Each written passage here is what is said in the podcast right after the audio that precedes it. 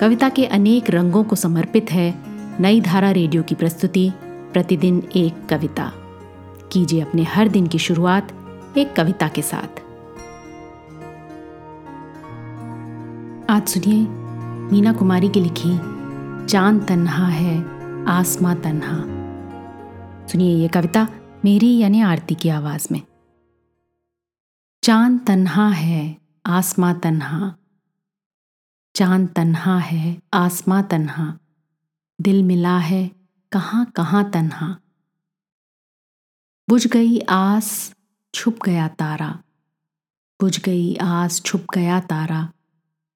थरथराता रहा धुआँ तन्हा।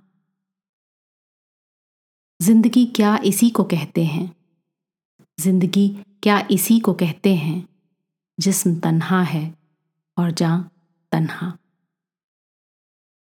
हम सफ़र कोई घर मिले भी कहीं।